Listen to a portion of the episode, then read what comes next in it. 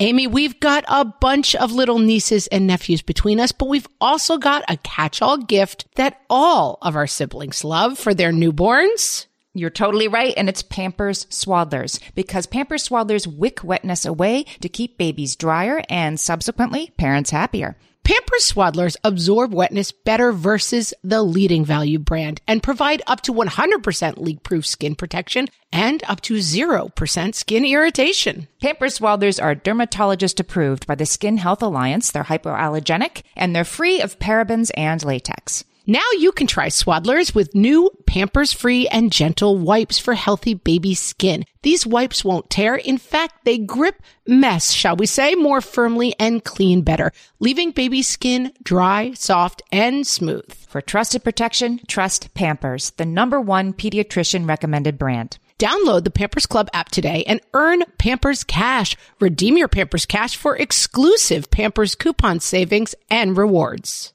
Only redeemable via Pampers Club. Pampers Cash has no cash value. Welcome to Ask Margaret from What Fresh Hell, laughing in the face of motherhood, answering your parenting dilemmas one question at a time. Today, I'm going to address something that has come up a couple of times on our Facebook page, and it is grandparents saying to our kids, I would love to, but your mom won't let me. So grandparents kind of undermining us. Oh, I would love to buy you that toy that we're here at Target together, but your mom doesn't want me to get it for you.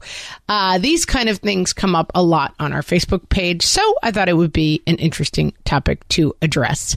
Uh, this happens, I would say, a lot. I hear it from a lot of my friends and we see it a lot posted and talked about. And it is a dilemma whether or not you should address it, whether it should just drive you crazy, whether you should cut off contact with people who do and say these things.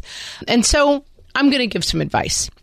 First of all, I think that this is extremely annoying and you have every right to feel annoyed by it. Second of all, I think that it happens to most people at some point, And so it is something also to be probably best vented about, but not really addressed. We're always trying to decide, can this be fixed? And I think this probably can't really be fixed. Now, you know, I have a rule, which is that during your parenting experience, you are allowed to speak to your parents and in laws three times about things they do that annoy you. The reason for this rule is so that we don't end up in a constant back and forth where we're constantly correcting our parents and in laws' behavior because down that road, madness lies. And that if you pick only three things, it really forces you to say, is this something I can live with or is this something I really want to address and try to change? Because, spoiler alert, it is really, really hard to change other people's behavior. And so usually addressing behavior with them just kind of ends up in hurt feelings all around and nothing really changes. I will say this is something I would put in the category of having one of those conversations about one time and then really managing your expectations around it.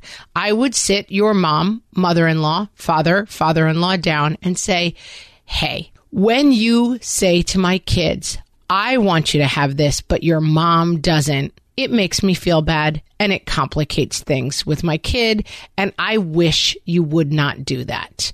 And I think if you can have a calm and rational conversation while it's not happening, that is a good opportunity uh, to maybe have it change. Possibly the person doesn't really realize they're doing it.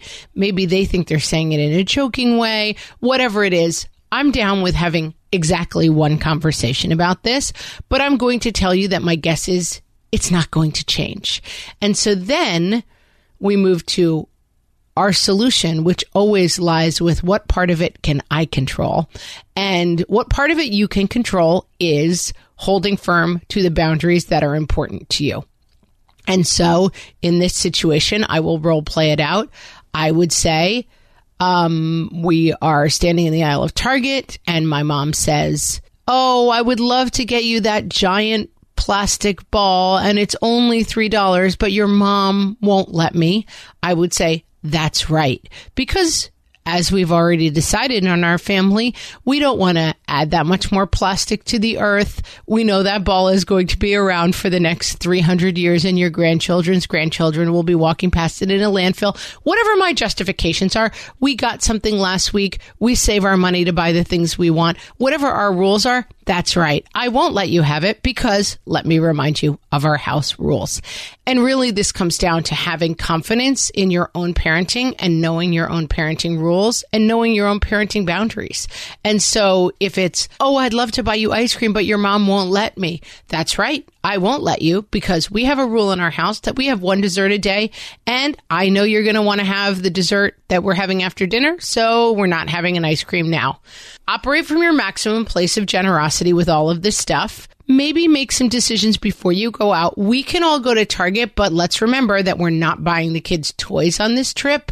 Reiterate stuff beforehand. Try to find workarounds if this becomes a situation where it's really, really toxic and you're dealing with this happening several times a day, I think then you've got to start thinking about limiting where you take grandma with you on these outings so that maybe grandma should not be coming to Target and maybe every time you go to the grocery store she doesn't come with you and that you limit the amount of times this happens.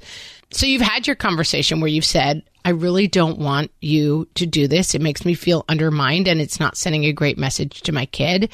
And then if it doesn't change, the things you can change are reiterating your rule and limiting the amount of times that grandma is there when stuff is going on where she is undermining you. And those are really the choices you have in this situation. And then it is absolutely fine to come to our Facebook page, call up a girlfriend, talk to probably someone other than your spouse, I would say, because people don't want to listen to complaints about their parents. I would say, oh, it just drives me crazy when my mom does this and get it off of your chest and realize that your kid knows who sets the limits in your house. Your kid knows who the rule maker is in your house.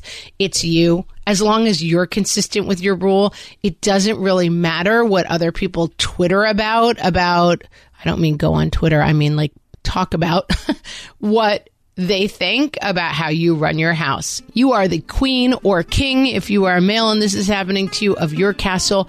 You make the rules. Stand firm. I've got your back. Friends, I hope that helps. And if you have a question for myself or Amy, you can send them to questions at whatfreshhellpodcast.com or come ask them on our Facebook page and we may address your question on an upcoming episode. Thanks for listening.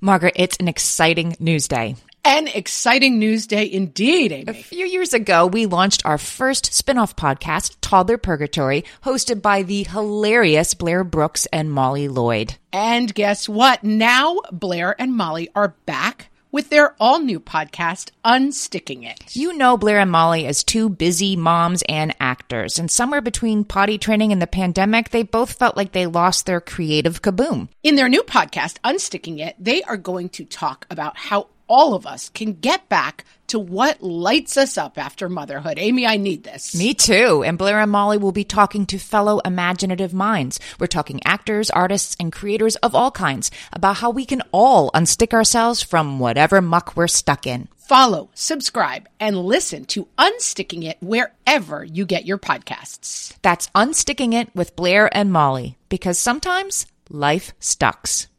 No one told us the truth about parenthood. Why? This is the podcast everyone needed before they had kids because now that those little ones are here, whew, there is a lot to unpack. I am Rachel Shepardota and I am your host for the podcast No One Told Us, where we tell the truth about parenting and let you in on all the stuff you really should have known about before having kids.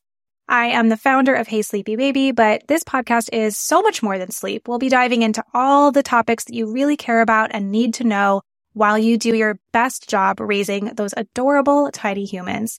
Our goal is to just make you feel less alone and less overwhelmed. There are so many things that no one tells us before becoming a parent, and I think that we should really pull back the curtain on becoming a first time or second time mom or dad to share the good, the bad, and the ugly. We'll have a little education, a little fun, and a whole lot of heart that goes into each and every episode. So join me and our amazing guests each week to hear us talk about what no one told us.